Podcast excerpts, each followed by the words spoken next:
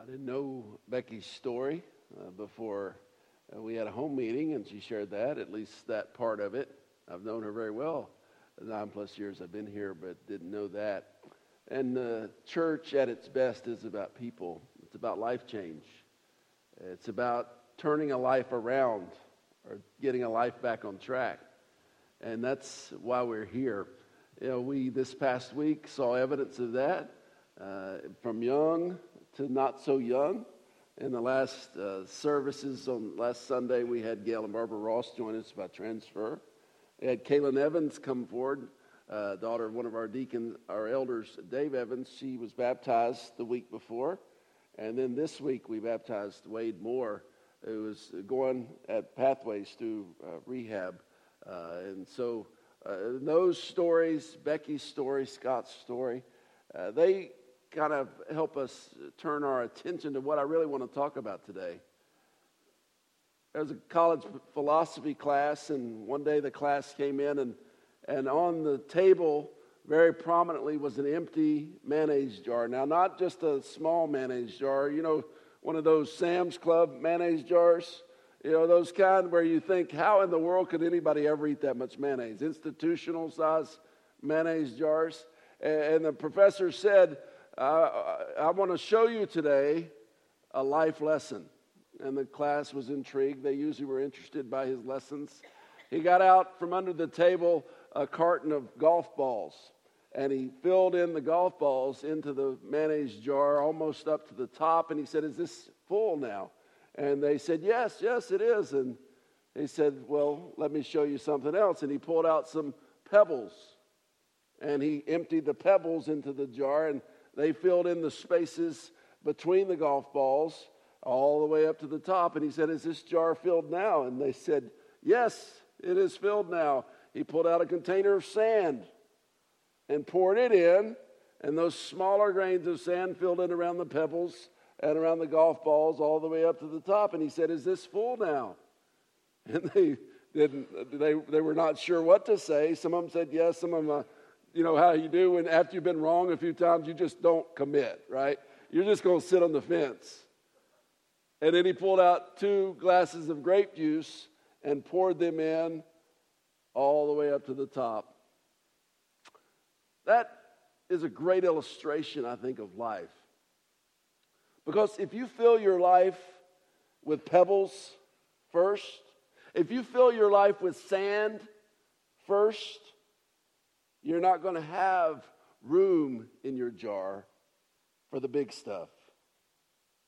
In my mind, the, those golf balls, they illustrate life, the most important things in life faith, family, service, health. If you know, if you don't take care of those things, if you spend your life on things that really don't matter, if you, you chase after the smaller things and, and they are the first thing in your life, then you're not going to have room in your life for the things that really matter. And that's exactly what our passage talks about today. Ephesians 5, verses 15 through 21. I think it teaches us how to live wisely. Living wisely is making sure the big stuff gets in your life, making sure the big stuff is the foundation of your life, making sure the big stuff is prominent and you spend most of your time and most of your energy on the big stuff. So let's look at it together. I think three things this scripture tells us about living wisely. The first is make the most of your time. Make the most of your time. This can be depressing if you don't watch it. Uh, as he starts out, uh, he basically says, Your time is short. Uh, verse 15, Your time is short. Be very careful then how you live, not as unwise, but as wise. Be very careful. In other words, you, you need to understand that, that this can easily go off track. This can easily get astray. Your, your time is short. James puts it a different way. Now, listen, you who say, Today or tomorrow we will go to this or that city, spend a year there, carry on business, and make money. Why? You do not even know what will happen tomorrow. What is your life? You're a mist that appears for a little while and then vanishes. And instead, you ought to say, if it is the Lord's will, we will live and do this or that. It is this life that we have, the same uh, amount of time in terms of every day, every week. Uh, the only difference is the choices that we make and how we spend that time. Maybe today you've already thought, I have wasted my time to this point. Listen, you cannot change yesterday, but it is vital for you to understand that today is precious. Today is one day that can change the rest of your life. Your time is short, your time is precious. That's what it tells us. Verse 16 make the most, making the most of every opportunity uh, because the days are evil. Now, in Greek, there are three different words that refer to time. There's the word ora, H O R A, which we get the English word hour from. There's the word chronos, which we get chronological, kind of refers to the counting of time. And then there's a word kairos.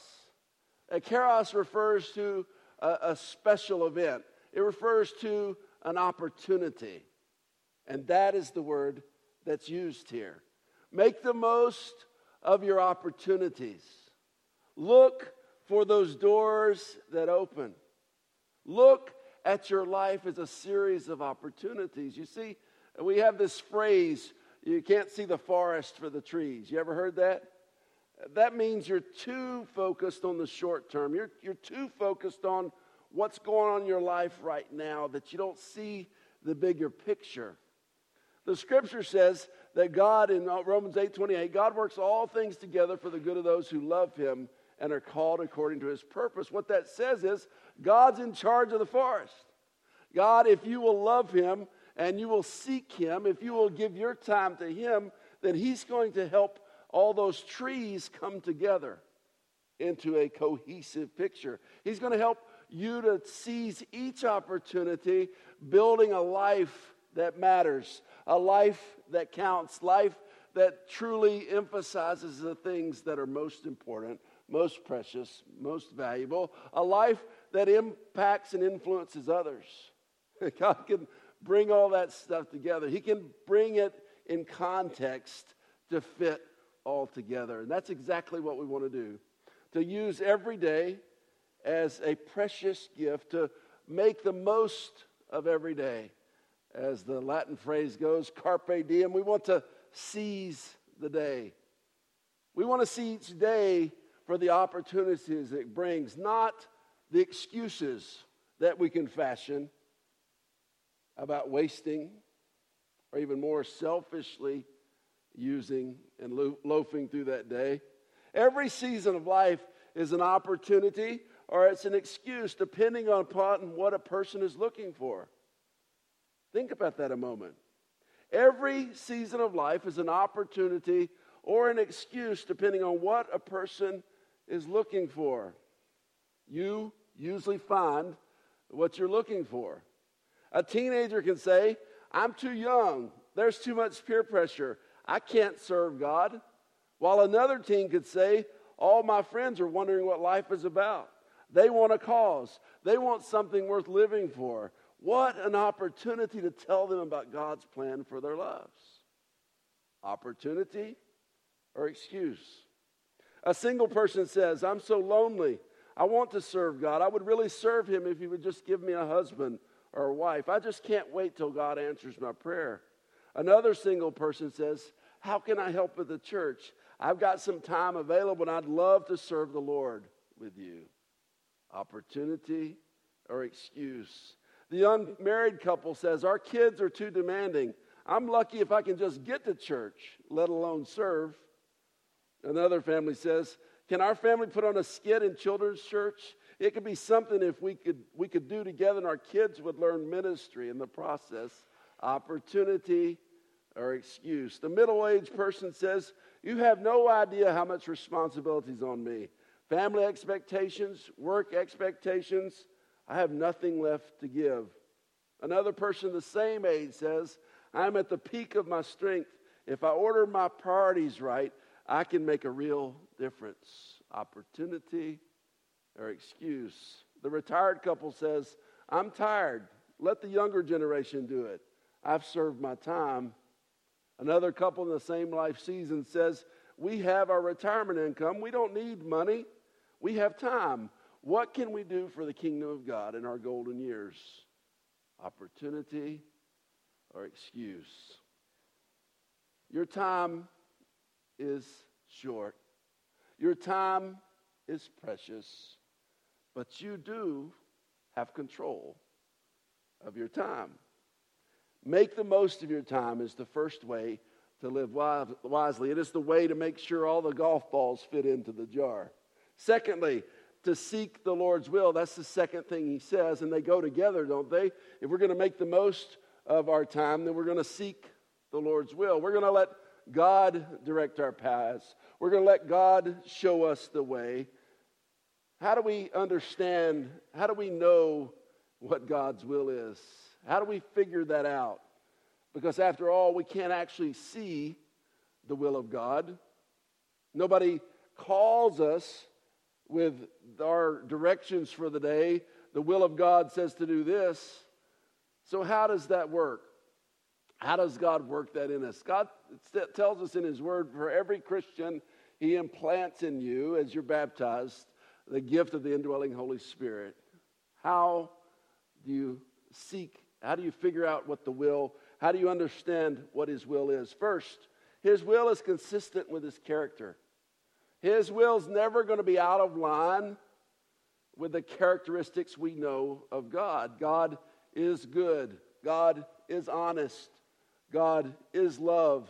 All of those things are consistent with His will. God is going to seek to make us consistent with His character. He's going to form us in His character. Verse 17 says, Therefore, do not be foolish, but understand what the Lord's will is. That word in Greek that we translate understand, it actually means to pull all of the different pieces of information together into a picture. It's kind of like uh, putting a mosaic together in art. You bring all these different, disparate uh, pictures, scenes, and put them together to make an overarching uh, vision, an overarching uh, approach. And that's what we want to understand. And as we understand, we're putting all the events of our lives together. We're allowing God to show us that. How do we understand His will is consistent with His character? His will is consistent with His priorities. You know, we talk about our church here as being about people and not about a building, and that is exactly right. It is about the life change that happens as we encounter Jesus Christ. I was able to go to a leadership summit this week uh, for a bit, and a speaker there talked about how in our lives we need to figure out what our white hot why is. I love that phrase, our white hot why. That is, why are you here? Why do you do what you do? What is your passion? And I'm telling you, I figured out some time ago, for me, my white hot why was to see the Lord change a person's life from being all about me to being all about Him and all about His kingdom. Because that's the best and most satisfying way to live. That's what the scripture says. In Romans, it tells us to be conformed to the likeness of His Son. That is His will for our lives. In 1 Thessalonians 4 3, it says, It is God's will that you should be sanctified. That is, that you should live a holy way. You should live uh, seeking the best as God defines best. 1 Thessalonians 5:18 says, "Give thanks in all things for this is God's will for you." We want to understand what God's will is for our specific lives.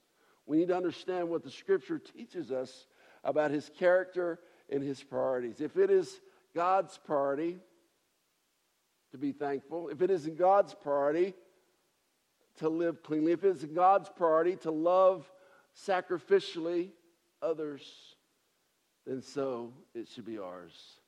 Right on the fence. I can easily look back at my life and see I could have gone a different way.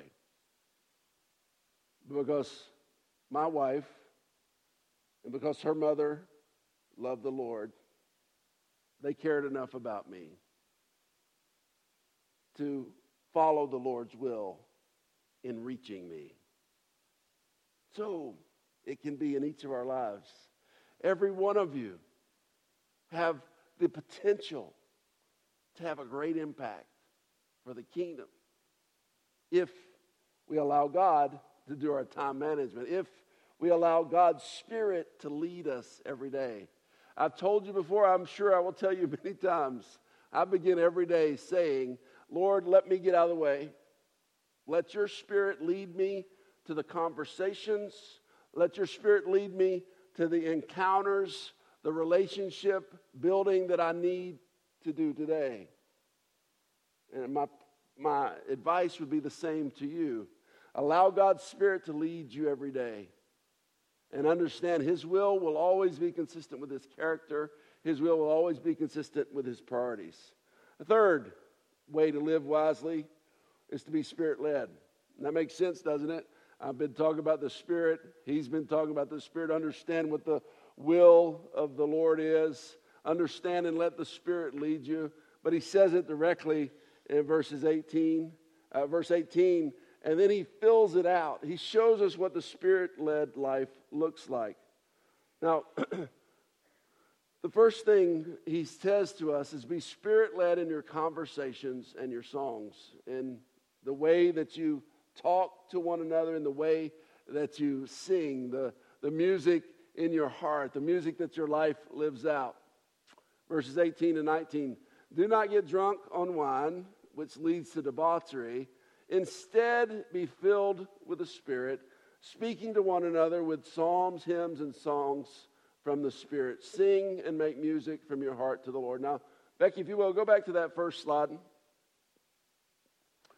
The key to this passage, not, not just this verse, the key to this passage is that phrase in that sentence instead be filled with the Spirit.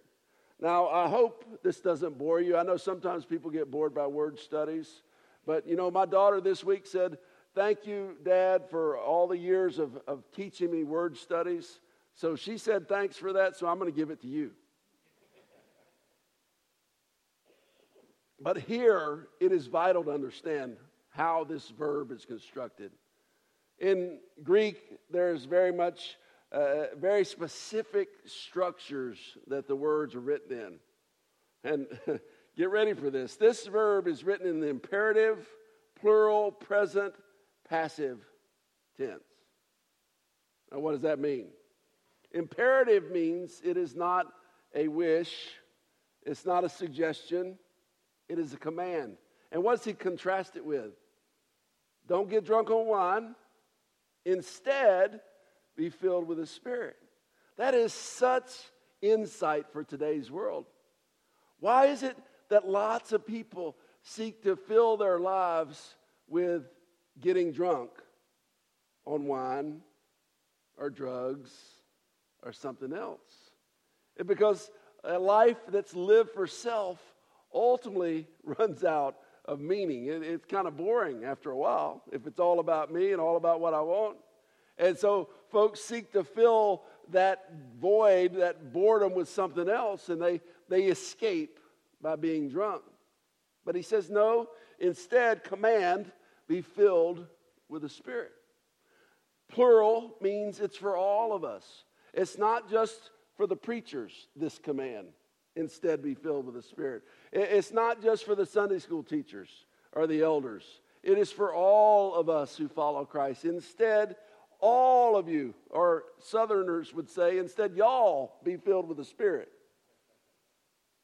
It's also in the present. That means it's ongoing. Sometimes people say, well, yeah, I was filled with the Spirit back then.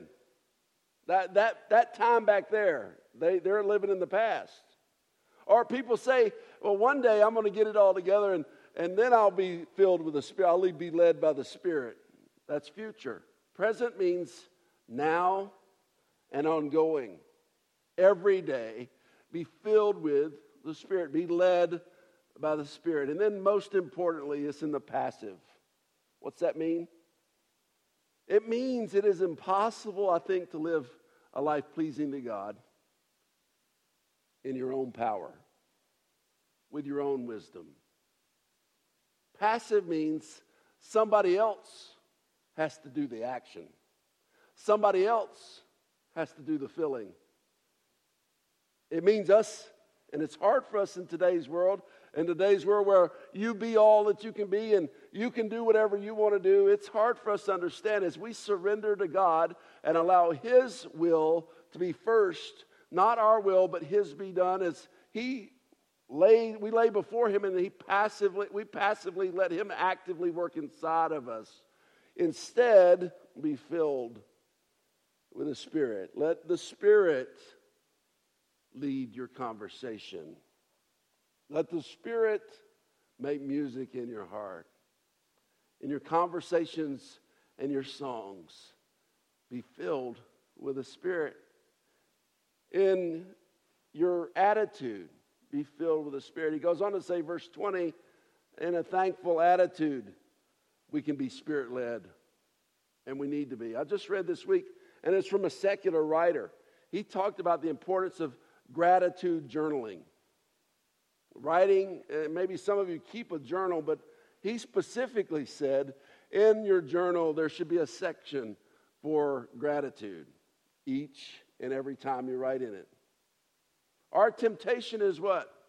It's to think about what we need, it's to think about what we're lacking. Instead, think about the blessings, think about the good in your life. And that's what it says here, verse 20. Always giving thanks to God the Father for everything in the name of our Lord Jesus Christ. If the Spirit is leading you in life, I think you're going to look for the blessings in life. I think you're going to look for and give thanks for the good things, the good people, those open windows of opportunity that open up.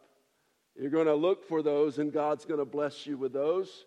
And like so many things in life, it's a virtuous circle, I think. As you begin to look more for your blessings, you see more blessings.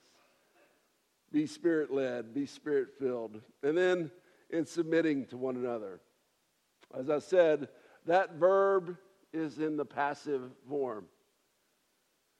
And here he makes it clear. Now, verse 21 is a crucial verse in Scripture.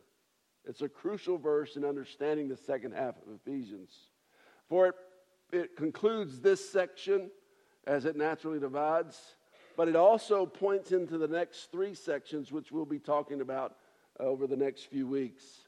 Verse 21 says, Submit to one another out of reverence for Christ.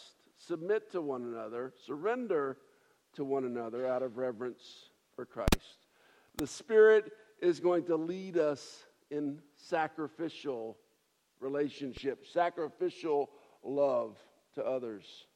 And so, as we are married, we submit to our wife or to our husband because of the Lord in us, the Spirit leading us. We're willing to, to bend. We're willing to meet in the middle. We're willing to compromise as we work in relationship with our husband or wife. As we in our families or parents or children, we submit to one another. In our workplaces, as we're bosses or employees, we submit to one another. Out of what? Out of reverence for Christ. Taken together, making the most of our time, seeking the Lord's will, being spirit led, all of those things together will help us ensure that our life is well used, that we put in the big stuff in the jar first and get it there. Tony Evans is a preacher down in Texas. He tells of his persistent fear since he was a young boy of elevators. He could not stand to get in an elevator. Well, one day he had an appointment in a big building. The only way he could get there, uh, unless he wanted to climb 30 flights of stairs, was by elevator. And so he was dressed nicely in a suit He didn't want to walk 30 flights of stairs in a suit and be all sweaty and yucky when he got up to the top. So he got into the elevator and it was crowded. Well, sure enough, they got up about the 20th floor and it lurched to a stop. And the people first had that uncomfortable silence. By the way, if you ever get on an elevator, I, I encourage you to do get in the elevator and face to the back. Watch the people around you freak out. Right? It's like an unwritten rule. You're supposed to face the front, right? Uh, well, I mean, maybe you want to do that. Maybe they'll start, you know, thinking something's wrong with you, and I don't know, throw you off the elevator or something. But uh, he got stuck, and so there was this uncomfortable silence, and then, then some people started to panic. I mean, Tony Evans, well, he was fearful of elevators, but these people were freaking out. Some started beating on the door of the elevator, trying to open it, which not going to help a lot if that outer door is still closed. Some started screaming at the top of their voice, hoping somebody would hear them. And Tony Evans walked over calmly and opened the little panel and pulled out the phone and called and got help. And the elevator started moving again. I think a lot of our lives, we live moment to moment without being connected to the one who has a plan, who has it all figured out. See? What God is trying to teach us here is He has given us the resources to live the best life. He has given us His Word which shows us his character and his priorities, which shows us his good and pleasing and perfect will. He has given us his Holy Spirit. Instead of screaming, instead of beating on the doors of the bad events in your life, my suggestion is to call the Creator. To let the Creator get you unstuck. Are you stuck somewhere in life? Are you stuck in your job? Are you stuck in a relationship? Are you stuck in a habit, a temptation that defeats you over and over? Pick up the phone. Call the one who made you and loves you and will help you get free. Father, we think about these things today. Realize perhaps we have wasted some time. Perhaps we've been looking every place but you for the answers. I pray this day we will hear your call, we will hear your voice, we will bring our confession. We'll bring our request. We'll bring our thanksgiving. We'll surrender to you. Instead of filling our lives with other things, we will be filled with the Spirit. Pray you'd help us to do this each and every day. Make the most of our time. Understand your will. Seek to be spirit led. I pray in Jesus' name.